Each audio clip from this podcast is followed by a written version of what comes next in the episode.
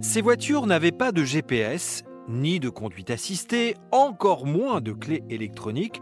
Et pour changer une ampoule, pas besoin d'avoir fait Polytechnique, juste un peu d'huile de coude. Alors bien sûr, faire un créneau ou démarrer en côte, c'était souvent l'enfer, mais elles avaient vraiment un charme fou. Et dans ce nouvel épisode, je vous emmène à bord du cultissime Volkswagen Combi. Et oui, cultissime, avec ses phares tout ronds, sa bouille craquante. Voiture aussi bien des familles que des babacools, des stars de rock aux surfeurs. Le Combi a transporté des générations entières en dehors des sentiers battus. Allez, on embarque pour ce voyage dans l'un des véhicules les plus attachants de l'histoire automobile.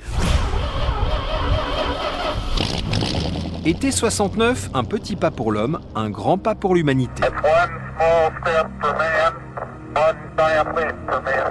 Alors que Neil Armstrong pose pour la première fois le pied sur la Lune, sur Terre, une fusée dénommée Eddy Merckx atomise ses poursuivants sur une étape du Tour de France au Tourmalet, après une échappée en solitaire de 140 km, il compte près de 8 minutes d'avance sur ses poursuivants, une star aînée, et à la télévision, Léon Zitrone s'enflamme. Bravo Merckx Bravo Merckx Et je suis content d'avoir pu crier sur l'antenne Bravo Merckx, c'est un seigneur Pendant ce temps, à Woodstock, ils sont près d'un million à célébrer le Flower Power.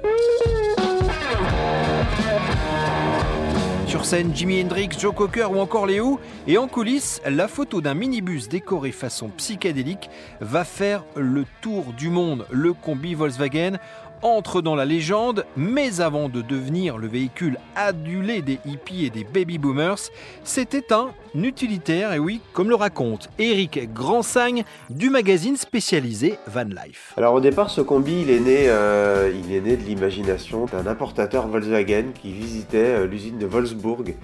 Lui, il venait acheter des coccinelles et il voit il voit un plateau utilitaire, ça lui donne l'idée de créer euh, un véhicule avec une forte charge utile et il a, dessiné rapidement un, véhicule et l'a griffonné sur son carnet de notes. C'était un véhicule utilitaire robuste, simple, passe-partout. Il ne faisait que 4,15 m de long.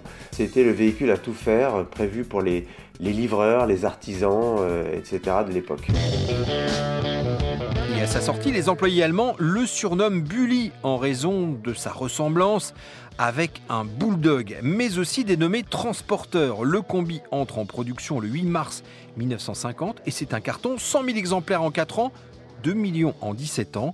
Puis le génie d'un aménageur allemand, Vespalia, va en faire un véritable véhicule de loisir. C'est une banquette qui se transforme en couchage euh, en bas, c'est un meuble euh, qui comporte tous les éléments pour cuisiner, c'est un autre meuble dans lequel on peut ranger ses vêtements, pas dès le début mais à partir des années 60, un toit qui se relève euh, où on peut tenir dans le véhicule debout, plus tard dans les années 70, un toit qui se relève, qui est beaucoup plus grand, dans lequel on peut, il y a un couchage qui est intégré, donc ça fait un deuxième couchage au-dessus.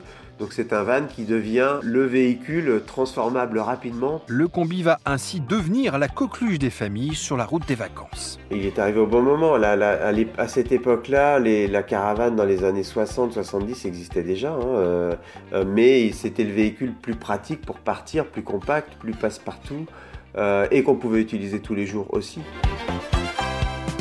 avec des versions complètement mythiques, comme le Sambabus, toit ouvrant en toile coulissante, pas moins de 23 fenêtres et petits hublots, bicolore, serti d'éléments chromés sur la carrosserie, composé de trois rangées de sièges dont l'accès latéral se fait par une double porte, il devient aussi la coqueluche des surfeurs.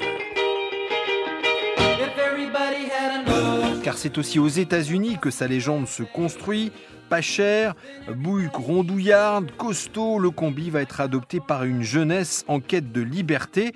Il va aussi apparaître dans des dizaines de pubs de films et devenir le véhicule culte de la série Scooby-Doo, la célèbre Mystery Machine.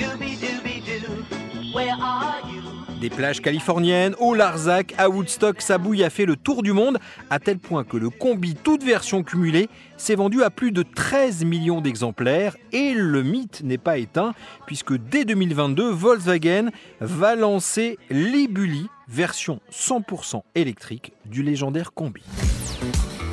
Alors, si aujourd'hui vous avez envie de conduire, d'acheter un combi, eh bien malheureusement il va falloir casser la tirelire. En effet, les prix se sont littéralement envolés. Fini euh, l'utilitaire ou le brinque-ballant véhicule du hippie, il s'est embourgeoisé au point de se vendre d'occasion plusieurs milliers, voire dizaines de milliers d'euros. Il faut dire que beaucoup de collectionneurs en sont à l'affût et spéculent même hein, sur les nombreuses versions. Il en existe plus de 6, du T1 au T6, du California au Samba Bus. C'est d'ailleurs le Samba Bus qui décroche la timbale avec des tarifs parfois astronomiques 250 000, voire des records à plus de 300 000 euros pour les plus rares dans certaines ventes aux enchères, notamment aux États-Unis. Autant dire qu'on est à des années-lumière, des années guitare, devrais-je dire, du véhicule pour les routards. Malgré tout, il y a encore quelques bonnes affaires à réaliser sur des variantes moins recherchées, comme les versions pick-up ou double cabine. Reste, pour se faire plaisir, sans trop se ruiner, la restauration de modèles euh, qui ne sont pas en bon état, mais là, il faut beaucoup d'huile de coude ou euh, on peut aussi passer par la location, c'est une solution. L'ultime solution étant évidemment de jouer au loto, mais là c'est une autre histoire. Vous venez d'écouter le troisième épisode de Chassé Croisé et je vous en remercie. C'est un podcast consacré aux voitures mythiques qui ont bercé notre enfance, voitures qui nous ont fait rêver, vibrer. Vous pouvez retrouver tous les épisodes de ce podcast sur rtl.fr et sur toutes vos applications favorites. À très bientôt.